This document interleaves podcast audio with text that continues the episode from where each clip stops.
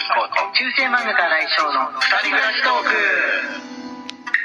ク。はい、こんばんは、来翔です。今日も旅先のね、東京のホテルからお送りします。ちょっと遅い時間になっちゃった。久しぶりにね、家族でって言っても母入院中なんで、それ以外の家族でですね、ご飯を食べて、話したりなんだりと、してきたんですけれどもね。はい。で、今ホテルでちょうど落ち着いたところです。ドンキホーテの、焼き物、残りでも食べようかな。もうでかいわ、甘いわ、まったりしてるわでね、食べきれなかったんですよね。すごいですよね。本当に最近の焼き物、この蜜加減と言いますか。これ砂糖につけていたやつを焼いたのかなみたいな感じで、ちょっとびっくりしちゃいました。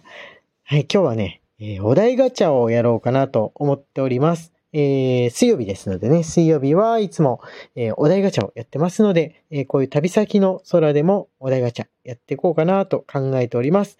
じゃじゃんという音とともにですね、今日はトピッカーというアプリを使ってやっていこうと思います。お題をどんどん出してくる、アプリですね。そちらの方から、なるべくサクサク答えていこうかなと思うんですが、ものによるのかなやっていこうと思います。あ、音小さかった。ああ、もう一回やってしまった。はい。最近チャレンジしてみたこと。どっちが正解なのかな。最近チャレンジしてみた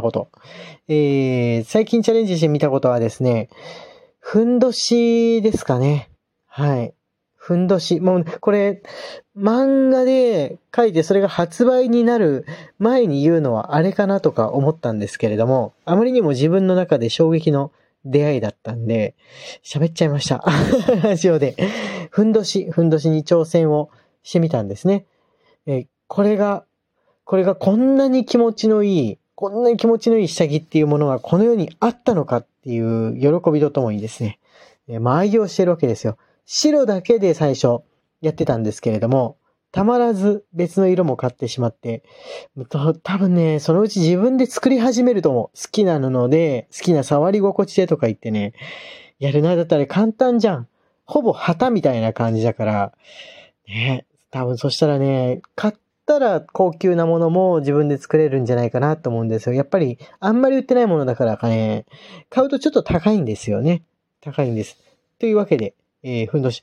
詳細はね、本わらで書いていこうかなと思ってるんですよ。ふんどしの良さを皆さんに広めようかなと思ってですね、漫画で書く予定でございます。はい、じゃあ次の行ってみます。私が子供の頃のごちそう料理。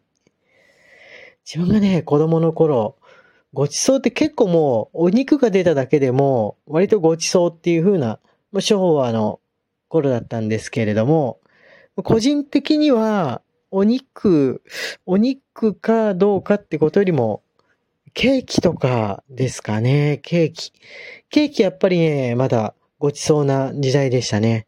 カステラとかじゃなくて、で、シフォンケーキみたいなのは、まだあんまなくてですね。そんなシフォンなんていう難しい呼び方は、もうちょっと後の頃に、売られ始めたものなんですけれども、ショートケーキとか、デコレーションケーキとかもご馳走中のご馳走ですよね。誕生日の時じゃないと食べれないものなんですが、あとクリスマスじゃないと食べれないもの。っていうイメージでしたかね。あとね、足がついてる、骨がついてる唐揚げも結構ごちそう料理の度合いは高かったですかね。チューリップって名前で売ってますよね、あれ。あれ姿が似てるからチューリップっていうの。最初知った時にちょっと怖いネーミングだなと思ったんですけど、お肉屋さんで。はい。骨付きの唐揚げ。まだね、ケンタッキーフライドチキンがなくってですね、こう手で持って、骨のところ手で持って食べれる、揚げた鶏肉っていうのはすごく斬新というか新鮮だったんですよね。はい。じゃあ、次のに行ってみようかなと思います。ごちそうは、自分の甘いもの、しょっぱいものはそんな感じでしたかね。和物に関しては逆にいくらでも溢れてる頃だったんで、あんまりごちそう感はなかったです。はい。次は、じゃじゃんだ。どうしても理解できない知り合いの言動。どうしても理解できない知り合いの言動ですかね。まあ、いろいろありますけれども、結構ね、若い方の、流行ってるもの自体がね、ちょっとなんで流行っているんだろうみたいなところは出てくる年になったんですけれども、でもね、二瀬さんの、マイブームでハマるものも、なんでそれに急にハマったんだろうみたいなのは、起きることありますね。まあ、ついこの間、お便りで読んだばっかりの、ソーラン節をカップルで、汗が出るまで踊るとかいうのも、まあ、理解ができるかできないかって言ったら、できないよりの、できないよりで、まあ、でも運動にはなんのかな、みたいな。その理解をしてあげれる範疇っていうものはあるんでしょうかね。たまにおかしなものにハマってるなっていうのはあります。ありますかね。あとね、人狼が苦手だったんですけれども、人狼ってあるじゃないですか、ゲームの。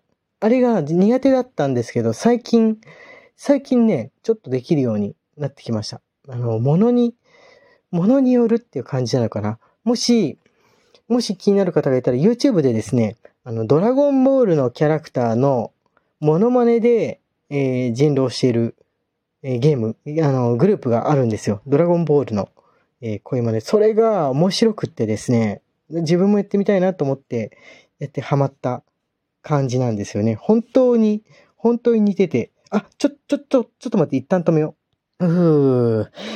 すいません、一瞬止めました。このトピッカーっていうアプリね、前も一回あったんですけれども、間で広告が3問ぐらい出すと広告が始まるタイプでした。危ない。今、音消してたからね、良かったんですけれども、勝手に広告なり、音楽なりがね、流れちゃう危ないアプリでした。危ないアプリって言うと悪いのかな。はい。というわけで今、広告の間、止めてたんですけれども、続きができます。はい。ちょっとジャジャンの音が小さい。まあ、いっか。私が目撃した珍事件。